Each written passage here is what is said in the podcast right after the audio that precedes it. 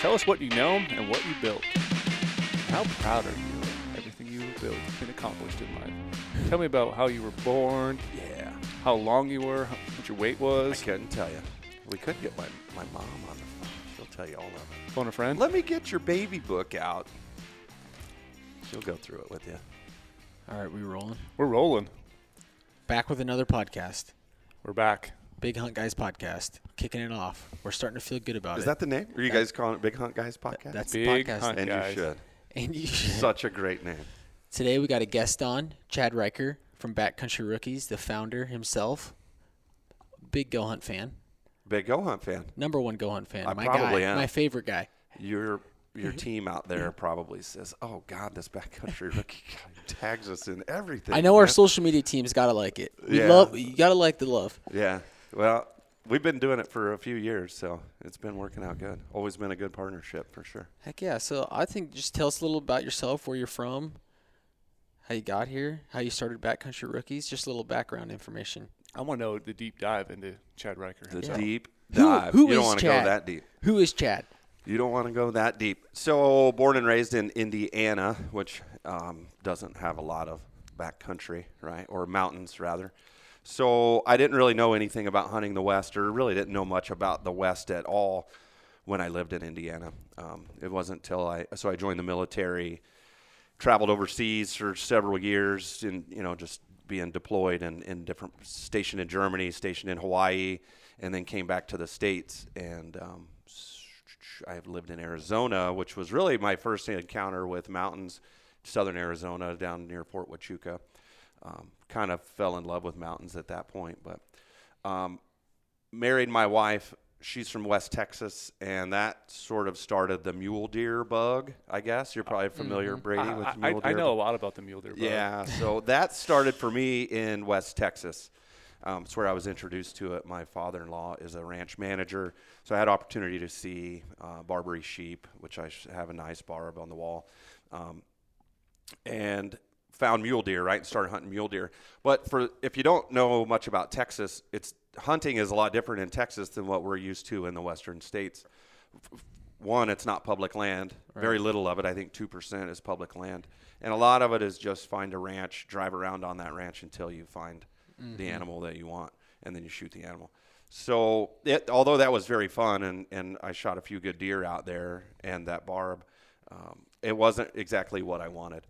So, well, here's the the philosophical part, I guess. I was looking for the adventure, right? The military through the military, I always had fun and exciting adventures and did all kinds of great things. What What were you doing in the military? So I started out as a cavalry scout, which is basically, I'll call it glorified infantryman. Infantry guys would probably argue with you, but um, I was a ground pounder and then deployed to Iraq and kicking indoors and doing all of that kind of stuff. Um, reclassified into a different job, and I went into the intel world from there. So Intel, um, for like the last 10 years of my military career. But um, yeah, so the adventure part was the ca- being a cavalry scout. Right. Um, we did all kinds of crazy stuff. When I first came in, we were still doing traditional warfare, which honestly is probably what we're going to go back to training now because we trained. I was in Germany and we trained for to fight Russia and to fight in the in the mountains of Europe. You know, to, that's kind of where we were at. I see us probably going back Right, that no. direction. Did you go right out of high school then into no, the mil- no, no. So I went. I bounced around for about five years out of high school, and then joined the. So September twelfth, two thousand and one, uh, I walked into a recruiter station and joined. Uh, well, that's that's when I decided to join. Right. Went to the cool. recruiter station and started doing what jobs can I get, you know, kind of a thing. Um, and I could have, I tested very, very high on all of the, the scores and tests that I needed to take. So I could have really done anything. and then the movie Black Hawk Down released. And I went into the recruiter station the next day and literally said, I want to be a ranger. That's all we're going to do, right? Right. Like, I got to jump out of helicopters and do cool stuff. Um, I couldn't, for whatever reason, I couldn't go into that field at that time. And so I went into the cavalry world, which is, like I said, really similar. Um, Nice. so rabbit hole, I guess we got down that military Yeah. rabbit hole, but really I was looking for the adventure that I had. So when I was in the cavalry, I really stayed active, and we were always doing stuff and always training, and always in the middle of something. And then when I reclassified and went into the intelligence world, it was a lot more desk job, a lot more analytical work, and um, just kind of a suit and tie a lot of times. You know, I was in a suit and tie out talking to people and um, less adventure.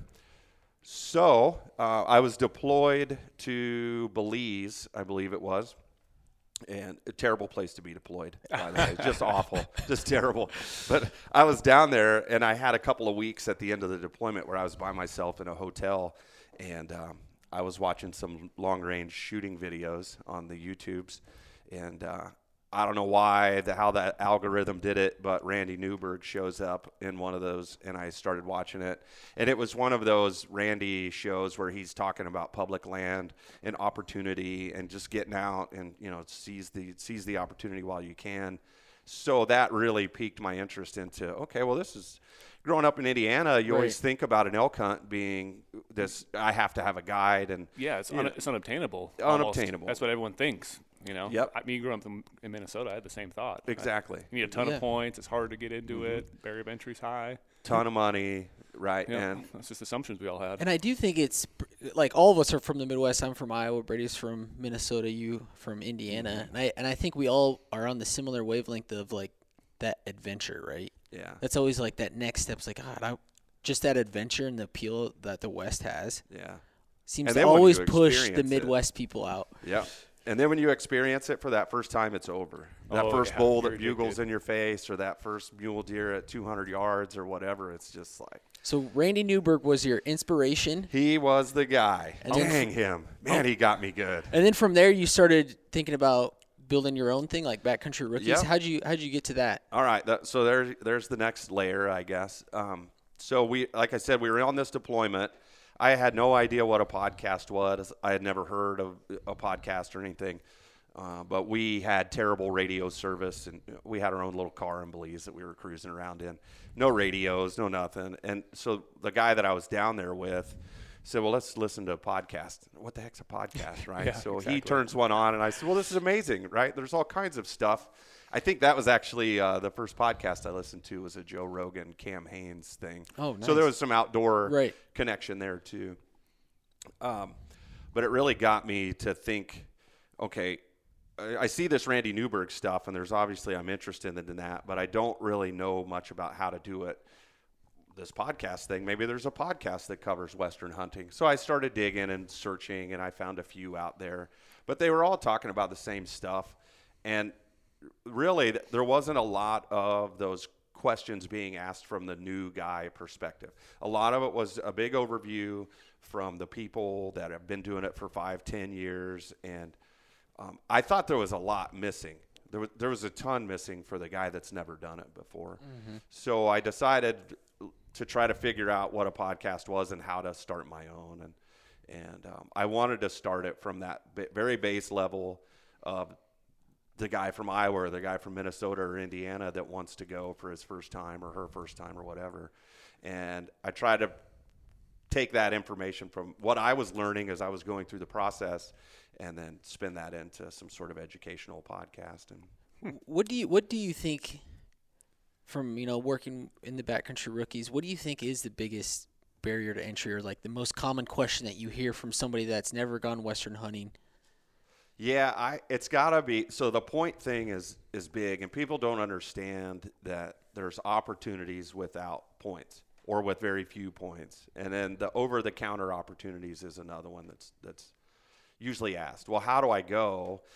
And because they hear all these other podcasts and they hear all these other stories about, well, I drew this with three points or I had to have 10 points. So I think that's a big barrier to entry is just understanding where the opportunities sit. Right. And and there's so many great, you guys are, Go Hunt is fantastic about pushing that information. Randy is really good about pushing that information, the over the counter stuff.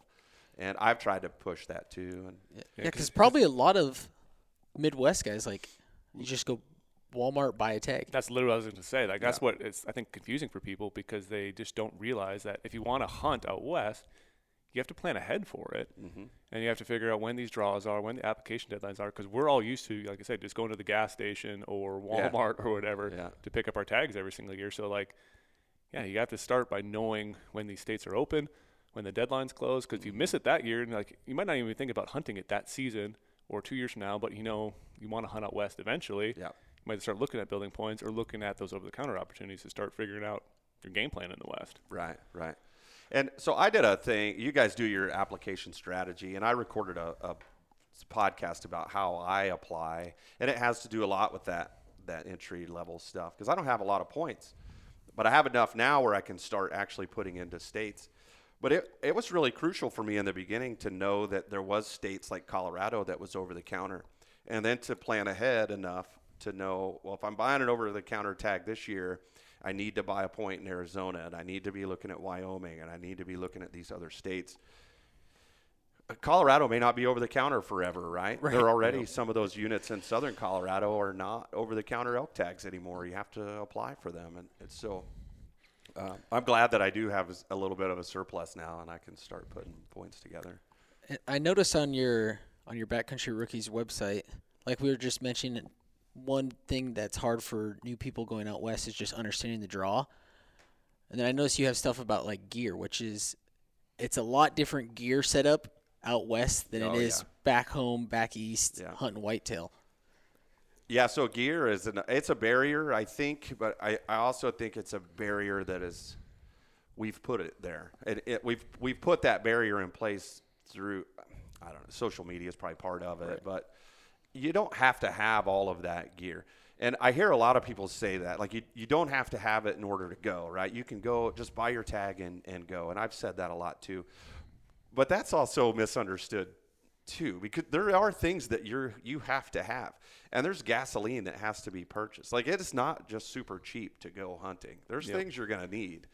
Um, a decent layering system, I always say it doesn't have to be one of the top brands or top whatever, although they're more comfortable and they're more functional, but you're going to need something. You're not going to go in jeans and a flannel. Yeah, because if you're going to plan to go out west, it's going to be a certain time frame you have. You can't like go back to your house and warm up and then go out for an evening hunt. You're out there Yeah. in the wild for a week, and yeah, so that's why I always think like, like I said, layering system is always big for people. Rain Yep. gear, Yeah. obviously for backpacking, you need a certain backpack type that can actually handle the load of your gear, plus getting that meat out. Mm-hmm. And then even like backpacking stoves and the food you take in the backcountry is going to be different than the food you might consume, you know, back home whitetail hunting. Yeah. And test the food ahead of time.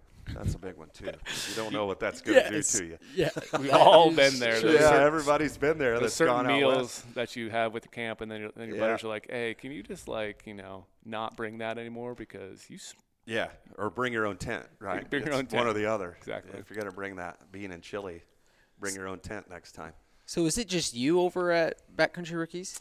Um, over the years, we've had a few people that have supported us, and um, right now it's pretty much just me. I had uh, one of my really good friends. His name's Jordan. He did a lot of my social media stuff for a couple of years. He was a big part of that, and um, unfortunately, he took a different job, and it, he didn't have the time for it anymore. So it's pretty much just back to me. Um, I had some guys that would help me edit my podcasts really they would just listen to them ahead of time. I would send them out and get a kind of a pre-listen and make sure I didn't say anything dumb, which there's a lot of edits. But, uh, but yeah, now it's it's pretty much just me, and then my buddy Jordan helps out every now and then with social media stuff.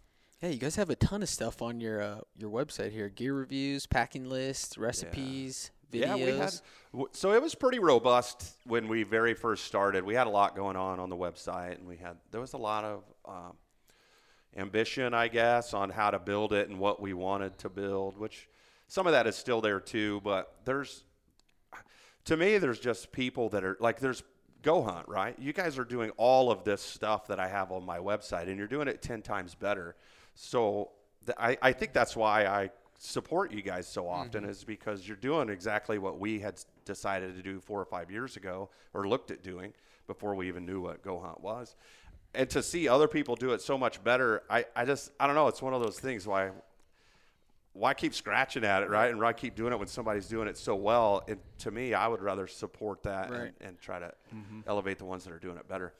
Um, so we, that website we have, I haven't posted anything to that website in a while. Oh, you haven't? No, I should. I, th- I think what you do well that we probably don't do as well is a lot of people look at us as like Western hunting experts, right? Mm-hmm. Like we're not the basics. So sometimes new beginner hunters get a little intimidated by some of the stuff that Go Hunt does because it's so technical and Yeah. it's like. Yeah.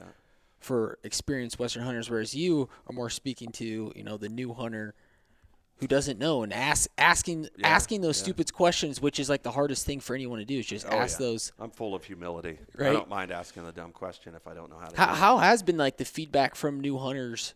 Good, good, good. So we get a lot of those messages. Hey, you know the bull, the guy that, with his bowl in Colorado, and he says, "Man, I just really appreciate everything you guys put out. I learned a lot. Took something away from certain episodes." Um, so we get a lot of good, positive feedback on that. Um, I have a lot of friends that go out hunting now, and they all say the same thing too. Like I wouldn't have, I wouldn't have done it if I didn't know that it was that easy to Yeah. to be able to do because it. you're just breaking down the barriers for people. Like that's what I Mm-hmm. we talked about earlier. Like like Neville just said too. Like we do a great job. I feel like of the intermediate to advanced hunter, and we definitely need to do a little bit more on how to use the tools if you're the first time hunter. Trying to explain Yeah. people about you know picking up these tags, doing these things, and like the way it all works. Trying to get them into it because once you're into it, you'll understand it. Yeah, But there's Takes- a lot. There's a lot there because you know we try to cover everything from you know 100 just starting out, 365 days a year. You can ba- basically be researching, scouting, planning for another hunt. I spend way too much time on Go Hunt Insider. I can tell you that. There's a lot of research that goes on. Uh, but I do, I, I agree 100%. Once you break those barriers, and then a couple of years into that, starting your Western hunt, there's so much to be learned. And a lot of it is like, I can't say a lot, right? I haven't killed a big wall full of mule deer or a big wall full of elk, but I go out every year and I have a lot of fun. And um, I'm able to take animals just about every year, not every hunt. uh, and, that, and that's what it's all about. It's like success means different things to different people. Like Mm-hmm. to a lot of my family, like I took my brother this year. He didn't obviously draw a tag in Montana, but we went out there. He got the experience Western hunting for the first time, Mm-hmm. and he finally told us like he was interested to come out there, and we tried to put him in. Obviously, like I said, he didn't draw, but now he's like, why didn't I do this sooner? Yeah. I didn't realize how fun this was. Yeah. Like he's so used to you know like the family aspect, sitting in the stand, coming back at night, you know, Mm-hmm. watching some TV, talking about you know hunting the next morning, and for him, hunting was only like you know weekends. Minnesota rifle opener Mm-hmm. on the weekend, the following weekend, that his season was basically over.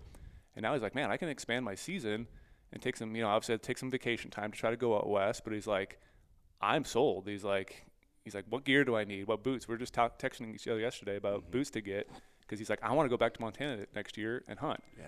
And I want to figure out other states I can go hunting. So he's like, just from that one little experience of taking him out there, boom, he, he's addicted to Western hunting now. Yeah. And that's usually all it takes is one, right? I, I hear that all the time from people that I either new guys that I text with or people that have, I've podcasted with. And every time it's, I got to go back. I got to go back. Or you hear the guy that says, I saw the mountains in the rearview mirror and I was ready to turn the truck around and go back to chase elk again or, or just whatever it is. So Yep. Those kind of stories are really fulfilling. What, what do you think is the most common question that you get from new hunters asking about Western hunting? I think a lot of it it's probably cost. People really do get concerned about that cost because it, it can be really expensive. Um, I, I one of my buddies that runs another podcast, he talks about the spending that two thousand dollars on on layering systems up front, you know, and then coming out and and um, it, can you do that? Of course you can. And Right. do you have to? Not necessarily. Um, one thing I, I do try to tell people about cost is if, if you're really concerned about it, then get two or three buddies together and one guy buys the tag, right? Right. The next guy's buying the camping equipment and the camping gear. Because the likelihood, if you and two buddies go out west to hunt elk for five days, because let's be honest, if you're coming from the east, you're not coming out for two or three weeks. Right. You got two days of travel on either end, and you may mm-hmm. get five to seven days, and you're not going to fill three elk tags in in Yeah. five days. I Very mean, you tough. could, You could, yeah. you could, but then you got to get it out, Yeah, right? you You gotta pack pack it out. You got to get it to where you're going. So if one guy has a tag in his pocket, everybody that's in that hunt camp is going to learn something from from that hunt. And it may be that you learn these mountains are huge. I never want to hike them again. My feet hurt. I, this sucks, and I never want to go back.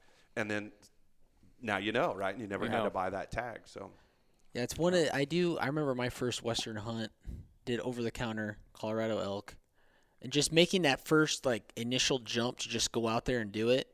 Then you start learning like, oh, I'm not bringing this ever again. Ever again. Yeah. Like I, I remember the first thing I was so pissed about my sleeping pad. I took one of those foam, Mm-hmm. not even like a blow up one. Oh, yeah, the fold up ones. Yeah, the fold up one that like that's my glassing pad that I I have was now. gonna say those are called Yeah. seating pads. Yeah, not- Yeah. I slept on that. pads. I said I didn't sleep a lick for five days straight. My back was just broken. I'm like, all right, first thing I gotta do is buy a sleeping pad. Then it was like, my pack sucks. I need to get a new pack. Yep. Maybe boots need some new boots. But I think just making that initial jump, and then you'll start to learn from those experiences Mm-hmm. just being out there. And I think people need to have the mindset of maybe I might not kill. Like I'm going in over the counter Colorado. It's going to be a tough hunt. Like 'cause I think some people get they get too excited. They're not understanding like what they're going into, and then they're let down. Because Yeah. like Oh, they, they don't know the they don't know what to expect when they go out there. I totally agree. Totally agree. Because you see it all over Instagram, right? Every Everyone looks like you don't see killing the misses. Nobody's Right. posted, and and if you do see the miss, it's a beautiful sunset shot, right? And so you see that picture. Sun goes down on the Arizona deer hunt. Okay, that guy didn't kill anything. Right, Got it. yeah. I, I know what happened there, but you see all of those big bucks, and and you know you see all these great pictures, and so it's kind of a little bit misunderstood the difficulty Right. of it. Yeah, um, I think just setting expectations. I even do that for each hunt, depending on the tag I have. Right, like if I have a mule deer tag, I know it's going to be tough. Like, all right, I'm going to shoot the first decent four point that I see, just because I know my expectations of that hunt, so I'm not wasting my time out there and having a disappointing hunt. Yeah. And, and that's why even too to me, like even we talk about all the time, like every year we go to Colorado, why don't we pick up an over-the-counter elk tag? Because we always run into elk, some good bulls too. But it's like it's so hard then to plan out a hunt and try to kill two animals in one week. You have to pack out that other animal. You're trying to go after an elk when you should be hunting deer as your main focus. And like sometimes like Yeah. you put too many tags in your pocket, you're spreading yourself too thin. And it's like if you just want to go out west, you just want to do one species maybe, try that out. Like that'd be the route to go right away. Because like as Neville said earlier, like you find out all those crappy parts of your gear list. Like back in the day, I remember so many different like, why did I bring three pairs of socks, two pairs of underwear? Like Yeah. I never you realize all this gear you never actually took out of your backpack. It just sat there heavy weight every single day that you're carrying. Yeah.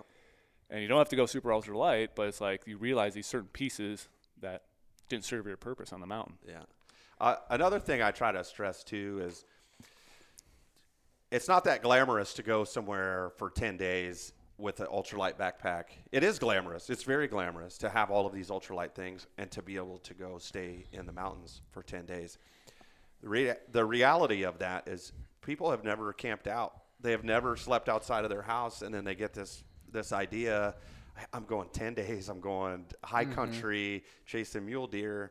2 days into it, they're scared of the dark or Yeah. something in the Yeah, mountains, exactly. right? They're never slept in the mountains, a tree falls a Yeah. 100 yards. They shut their pants a little bit and Yeah. then they go home or they go to town and get a hotel.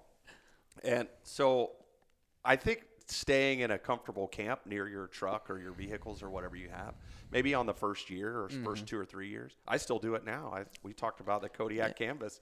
I set that thing up anywhere I go. That thing's a staple in my gear Mm-hmm. list. Truck camping by far is the best. It is. 100%. Brady and I are awful at it at first, just because we've done so many backcountry We, we forget all the simple things. And we're basically doing a truck camp, but eating and everything else is as similar as a backcountry camp. But we've gotten better at truck camping. Yeah, we, we've forgotten those like lawn camp chairs for so long. Like we're com- we're truck camping. Like we need to be sitting in a comfortable chair at night, Absolutely. not being in our tent. We Cooler could be- full of beer, right? Yeah. bottle of whiskey, Yeah. something like that to ease the pain from the day. And, Yep. Uh, I just think that that's super, super valuable. Um, that just being able to come back and be comfortable. Because when you go get your ass kicked for even if so, it's let's say it's supposed to be ten days, turns out to be three days. You're probably not going to come back next year. Right. You're, you're just not going to do it. You're going to go home and say that sucks, and you're going to sell all your gear and everything that you I'm ever gonna had. s- stick to whitetail hunting. I'm going to stick to whitetail or shooting pigs over corn or Right. wherever it is that Yeah. you're from.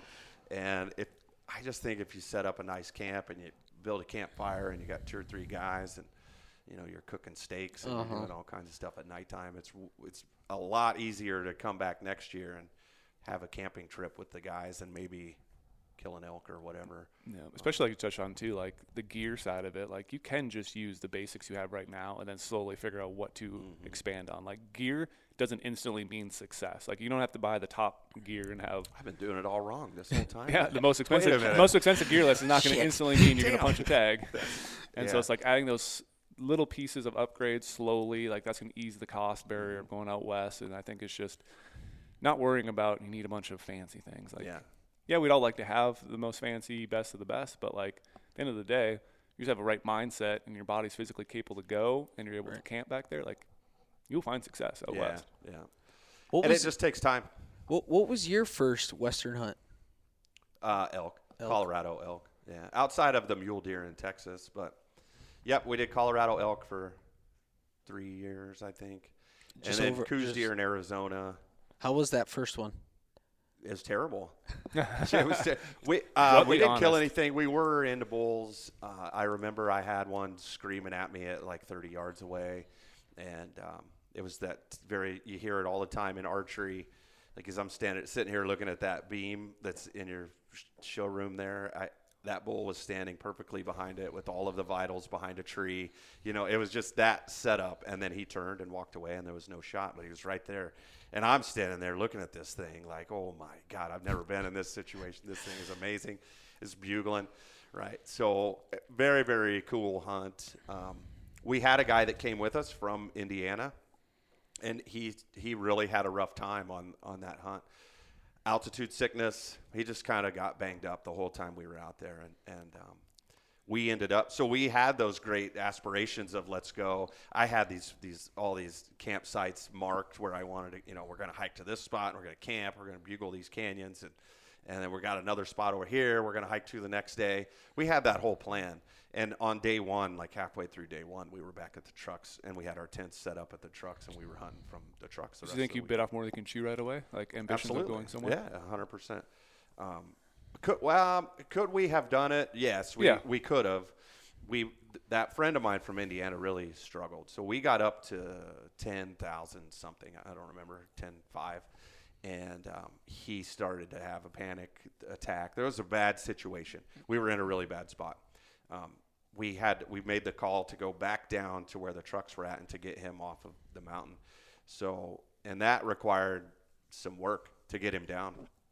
In fact, we were carrying his pack out and we were trying to get him out with everything we could. So we get him off the mountain, um, and we get back to the trucks. And he took a day off actually to try to acclimate and to get himself mentally right where he needed to be. And uh, so we ended up truck camping. We had a great time, and we were more mobile too. So instead of we got into some bulls in one area, we were pretty sure we pushed them up over uh, up over a ridge onto the other side. Well, that night we went back to the trucks. We got up early the next morning. We took the trucks around to the other side of that mountain, and we hunted elk on on the other side of the mountain that day. Yep. Instead of hiking. 10 miles, you know, and up over the ridge and around to, to get there. But you also learned something right there too about just being adaptive Mm-hmm. and knowing that you guys, whatever, couldn't go into the backcountry, but you still could find elk, and you knew to still like, even taking a vehicle, relocating around the other side of the mountain, you're still hunting, you're still able to find animals because, like I said, you just were being smart about it. So that's like a really good thing, even though if you guys' first hunt, like you knew where the elk were and how to get there, and you still like kept going and pursuing it. And I've gone back to that same spot in Colorado multiple times since and been into elk every time. So Has, has your friend been back? He has not. He, he wants to, but he still Yeah. hasn't. You know, it's and it's he's a big whitetail guy from Indiana, and he. You, you think that first experience is like weighing on him maybe about it, or it just taking his could. time? I should probably talk to him. I've never really asked him. Get him on the it. podcast. Get him on. Yeah, Get him on. Yeah, he's he's such a great guy, but um, You have any gear malfunctions on that first one? Anything you can remember? Like, oh my god, why the hell did I bring this? a pistol. There was definitely so that first one uh, all kitted up, you know, pistol mounted to the bino harness and all of this stuff, and it was Southern Colorado. Yeah, There's no to- that'll never happen again in Southern Colorado. Maybe pushing up towards Wyoming and getting Yeah. up. You know, I could see the need. Um, You're just carrying extra weight every day. extra weight, yeah, and then so that was a big lesson learned there. And I'm trying to think other, not really any major malfunctions that I can. You did some of. good homework beforehand. Yeah. That's always good. Yeah. So, but we all had pistols on that trip, except for I had one buddy that was really experienced, and he was like, "What? What? let's deal with those, man. Yeah. we were like, oh, we got to be ready, you know. And, and two days later, those are locked up in the trucks, and we're never carrying pistols again. so. What's the uh, what do you think the future of backcountry rook- rookies looks like? What are your what are your plans and ambitions and goals for 2022 and We'll see, right? I mean, so the podcast we talked around here. We've talked about the podcast a little bit. Um, I was formerly on another network, and then I pulled everything off, and so all of that's going to start getting re-uploaded, and it'll come back to where you can search for it and download it Yep. really soon, um, and then continue to record. And uh, we've got so I already had one good hunt this year. I've got a cool bear tag coming up in in New Mexico, and um, and then we'll see we'll see how my go hunt draw odds worked out. I've got some really good opportunities this year. Start burning some of those points. yeah maybe let's jump into insider for a little bit. My, I was just gonna say my favorite thing is uh, talking about go hunt draw odds when it says 100 percent and then somebody doesn't draw that tag. We get that question all the time. Yeah, Like, but you gotta. I mean, what the hell? It says you're, you're not predicting the draw Right. odds. That's the thing. year. That's the thing that we got to like message to people all the time is those draw odds are from last year. That's a Yeah. it was hundred percent last year. Doesn't mean that this year's going to be hundred percent. Yep. Last year's Right. hundred percent. Because and you got to do it right too. So, um, is it Arizona top three, or no top 2 Mm-hmm. On your first pass, you only get two looks. So I and I've screwed this up in the years past. I put that one percenter as my first choice, and then I put like a three percent draw odd as my second choice, and then a hundred percent for a third choice. Well, they're only looking at your top two, so my t- I had a one percent and a three percent. Why didn't I draw that hundred percent? all the tags were gone by the time I came around for that mm-hmm. next look. So you really kind of you got to go into the strategy articles is where it's located, and then I think you also have it in your hunting regulation page too, yep. where it tells you exactly how to How the draw apply for that draw. Yep, and that's what Neville's trying to say too. Is like the hundred percent level was based on hundred percent the previous year. Mm-hmm. So we can't calculate out. There's no way to predict all these people that might be sitting on the fence for the past five years just building points. We can't predict where those people are going to now. This is the year they ha- have the points, and they would have more points for like a general hunt, and they want to jump in there for like a Wyoming elk hunt, for mm-hmm. example. Yeah. And so they're going to screw the odds and make possibly make point creep go up because these guys had more points and like, oh, I was going for limited entry for so long. I just want to go hunting in Wyoming. I'm going to dump my points this year. We can't predict that, and you can't predict people who've been applying in other units, and then all of a sudden they jump in a different spot, like Colorado, for example. Yeah. You can't predict that. So if it says 100%, that's why I always look at you know application trends. Are things going up in the applications or you know, all take take into account the bigger picture and not just solely focus on draw odds. Because yeah, draw odds are phenomenal and they do help you out big time about figuring out what you have potential to draw. But you got to take into account everything else too. Is it going to be a good water year? Are more people going to want to burn their points in Arizona because let's say there was a monsoon and everyone's talking about antler growth. More people are probably going to Yeah. dump their points Yeah. because of that. And it's like you have to take in every little count to try to pick up these tags. And those little secrets at the end will help put more tags in your pockets or help you apply it in a reasonable unit to actually get a tag. Draw is it not not the draw odds? The strategy articles where like I think it's the trends. Yep. Where you can go back and I did this for or I'm currently doing this for all Wyoming to where 3 years ago it may be 100% at 7 points and then four 2 mm-hmm. years ago it was 100% at 5 points. And then so you can kind of see how the trend is working its way back to where okay, Yep. well I've got 3 points this year. There's a better possibility now than what I had a, a few years ago. Yep. And you can always see too that point break thing, like where people have been drawing in the past and how it might mm-hmm. be creeping upwards. And now you're like, well, I'm not going to draw it, but the only way I could draw it, let's say Neville had seven points and we could party app together and our points could average out and we could actually get that tag and different strategies around that too. Yeah. It's I'm There's a lot to it. That's right. for sure. What is? Uh, I'm interested in what what is your process for application season? Because I, I feel like for a lot of new hunters, they just they don't even know where to start, right? And if they are go hunt insider, there's so much shit on there they don't know what to use, why to use it. Yeah. So I'm kind of interested in like how how do you break down your application season? Where do you start? What's your process? And hopefully getting a tag.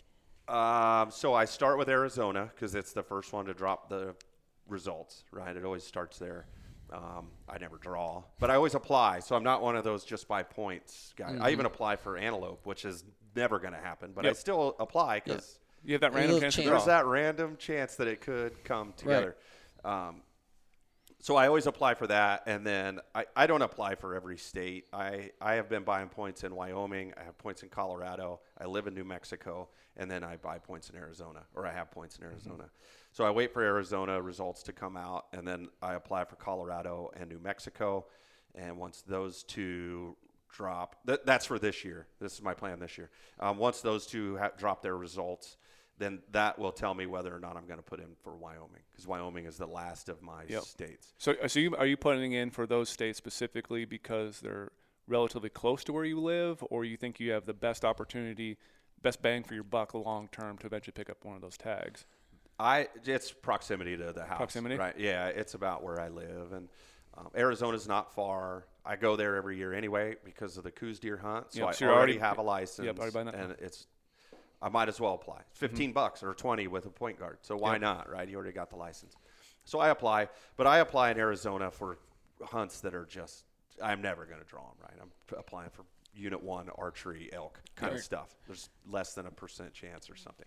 So I apply for those, um, and then, like I said, when those uh, release, I'll apply for Colorado and New Mexico.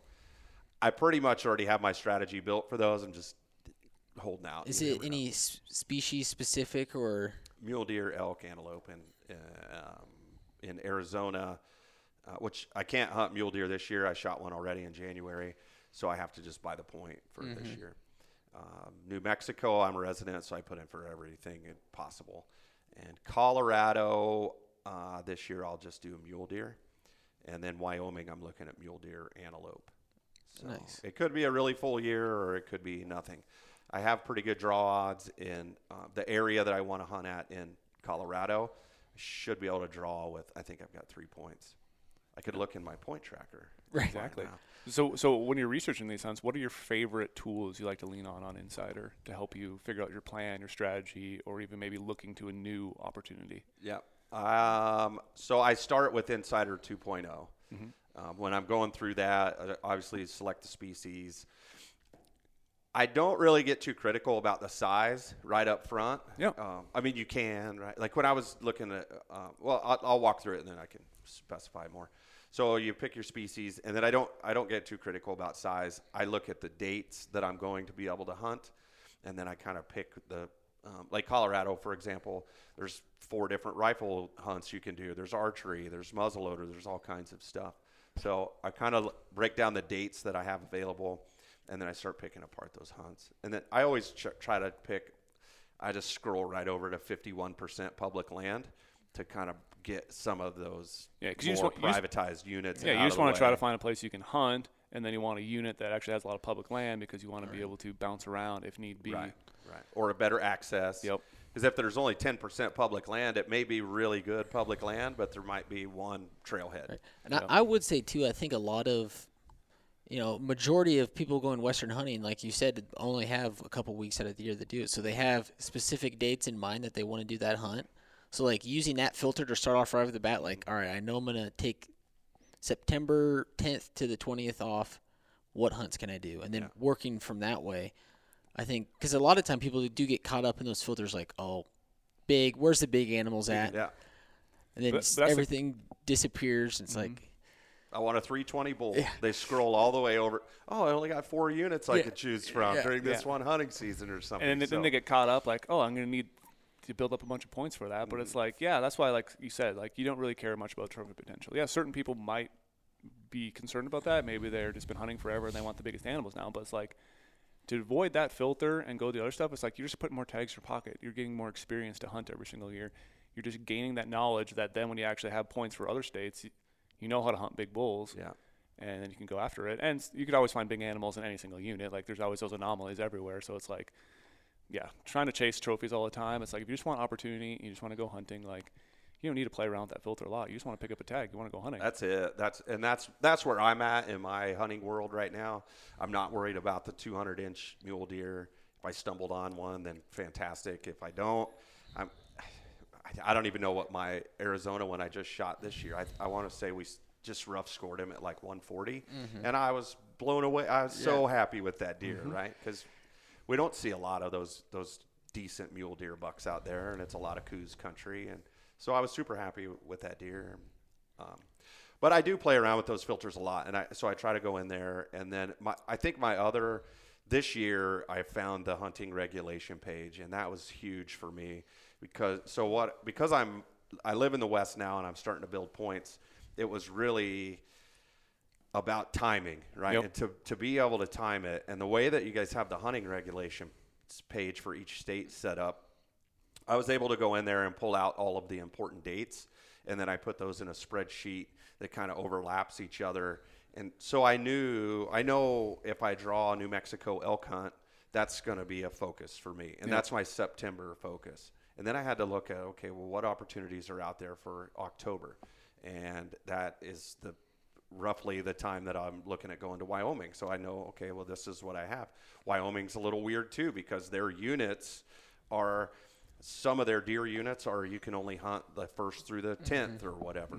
Uh, antelope is 15 through whatever. So even within the states, you have to kind of Yeah. look at what's going to overlap. Yep. And so I use that regulation page to set that up. Yeah, I'm glad you brought up the rules and regulation page because that's an area that I don't think a lot of people hit on very hard, but it's very useful. Like you said, you can figure out all the different details about the state. Like I go through there, you know, explain to people about Colorado how you have to read all the different little things because like what's the square inches of orange you need? Mm-hmm. Do you need to have your hunter ed card with you in the field?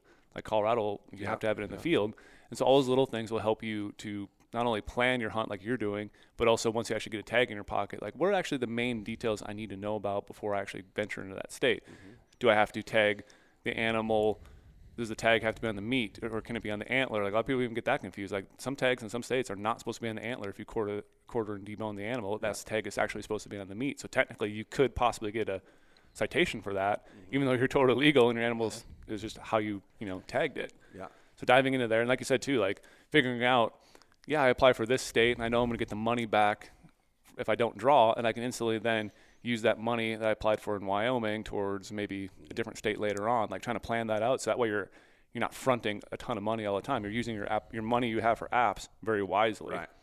And that's laid out on there too, is the cost per resident, for non-resident, for youth, and all of Yeah, that stuff. the too. season dates, Yep. and then like the types, like you're talking in Wyoming that dictate some of those season dates are all in those hunt regs. Which Yeah. I mean, I look at the hunt regs as if you went to the state and you got their brochure on, it's gonna have all that information in our hunt regs. It's exact same. I like it because it's a little cleaner. Yeah. You don't have all the other stuff you Oh, don't need. You don't have all those ads and the regulations trying, to, trying to pin it apart. and it's it's broken down. The way you guys have it broke out is really good too. And then it tells you how the draw works for every state Mm-hmm. too. So you're gonna see if you some units you just don't even have a chance, right? You're Yep. just never gonna have a chance. So why even apply? Yep. Probably like me applying for archery unit one in Arizona. Yeah, it's- it isn't gonna happen. It's like I always pick on my dad. It's like you know he was always applying in Colorado, thinking he could draw the northwest corner of Colorado, one of the best units for for Yeah. elk. Yeah. And he has now I think 19 or 20 points. And I'm like, Dad, do you realize you don't realize how the draw process works? You technically will never draw that tag until you're 150 years old. When I calculated it out for him, like Yeah. you have so many people in front of you, and it's a preference point state, and you're never going to catch that, and you're just burning your time right now. And you're getting older, like we all are. Yeah. So we need to switch your strategy around try to put a tag in your pocket eventually when you want to burn those. Like there's obviously a lot of units you can just go right now. We don't want to apply for a unit that he could have drawn at five points when he had Right, 20 right. points. But just figuring out all those different aspects of the draw, how it works, because that's going to put more tags in your pocket. Because guys could just be applying every year thinking they're going to draw it. And they're like, oh, yeah, you know, why do I never draw? And it's like, well, you don't know how the draw works. That's why you always, I know we talk a lot about strategy articles mm-hmm. like those insider application strategy articles, those are going to nail down all the little intricate details, explain it to you super, super well. Like, yeah, we can research 24 7, 365 on Go Hunt with draw odds and filtering 2.0, but the app strategies that we release, you know, three to four weeks before the deadline, that's where the nitty gritty details are kind of hidden in there Yeah. for people to mm-hmm. use. That Those are pertinent to this new year. If they change some regulations, we talk about it in there, and it helps you out in your overall strategy. Yeah, and then those the dates were important to me because the way that I'm building my points now is if I if I applied for everything all at the same time, and what if I drew everything at the Yeah. same time? I mean, I'll figure it out, right? Or point guard back to Arizona, and I could figure that out. But the points are burned. So if if I would draw something in Arizona, or let's use deer for example, right? Yep. I already shot a deer, so I know I'm going to get another Arizona point. If I drew one in New Mexico, then I don't need to apply for Colorado or Wyoming. I'll, I'll be happy with having Yeah, a, a few exactly. hunts, and then there's another point in Colorado and another point in Wyoming. Whereas if I just applied for everything and I drew everything, I, I have all these tags all over the place that I really don't have time to go hunt, and now I have no points in any state. Yep. So and that's why it's useful too to understand like what is the tag return return process in some of those mm-hmm. states like Wyoming you draw that's it. you that's your tag like so you have to that's why you have to use that as your strategy then and then maybe not apply for those other states like you're saying just figuring out can you turn it back in which one's is more priority than the other Or and just kinda- Colorado. Colorado, you can turn it in, but Yeah. you either get a refund or you burn your points. You got to Yep. take your Yeah. pick on that. So I think to kind of close it out, what would you give for advice to someone new trying to go out and do their first Western hunt? Would be some advice you have for become a go hunt insider. No. Besides that one, Besides that, that's good. That's the best okay, one. Okay, very good. No, uh, is just go, right? Just just go. If you don't have the money for a tag, go with a buddy who's got a tag, or just try to take the opportunity to go. Um, get out west and, and experience it. If you already live in the west, then it, you you know what the mountains are like because you've probably been out before and just never hunted, whatever. But I tell people all the time, you just got to get out there for the first time. Yep. If, even if you don't have that Right. tag in your pocket, learn from that first experience, build off of it, yeah. and try it again. Yeah, there's so much to be said for that first camping trip, or that just call it a camping trip. Even if you're just going out during elk season, you, no, maybe nobody has a tag. Well, camp with some buddies, buy a bugle tube, and go out and experience that. What it's like, because you will come back. If a if a bull bugles at you from even any distance away, it's the most powerful thing ever in the mountains. S- You're coming back. You're going to come back and hunt an elk, Heck yeah. unless well, you're Brady. You yeah. might try to hunt yeah. mule deer. Besides Brady, If mule deer bugled, would your life change? Oh, it probably would change a lot. I kind of like that they don't bugle. It just means to me, like I always say, like mules are a fair species. You know, they're just Yeah, yeah. majestic and perfect, and Yeah. just everything about them. yeah, it was But awesome. no, I, I think you just got to go. You got to yeah, get out there. make the jump. I like that. for So, sure. so where's the best way for people to uh, follow you, check out your podcast, all that stuff? and- Instagram right now, and then Facebook. I, I think it still exists. Uh, but no, Instagram is pretty good. The podcast will be coming back soon, so you'll be able to search it. And, and that's um, just backcountry rookies. Backcountry Rookies. I think there's some legacy type stuff out there on the Sportsman's Nation network, but that's all going away, and we'll be coming back for my own Awesome. feed and all of that stuff. So- Yeah, it was good having you on, Chad. Yeah, thanks, man. I really appreciate it. Let you go get down to the strip and lose more money. have some cocktails. Yeah, and it's good. That's it- gonna happen. And it's for good sure. too. You can see the new office and check out all the new digs and Yeah. everything going on here because it's busy and that warehouse is ginormous. and- Yeah, yeah, yeah. So I'm out here in Vegas just hanging out, and I wanted to come out to go hunt, and they showed me around the new shop and everything. Now I'm gonna go bud Campos for a little bit and talk about some gear. I think. There spend some go. money. There you go. It's better to spend money here Yeah. than in the casinos because you, I, yes, your, ret- your return on investment here is way better than the casino. I told him I need some Bino Bandits after that uh, Arizona hunt, deer hunt we did. I sat like this for the whole. Oh, yeah, blocking your- blocking your binos. Yeah, so try those out. But thanks for having me, guys. Yeah. Yeah, we really appreciate it. Yeah.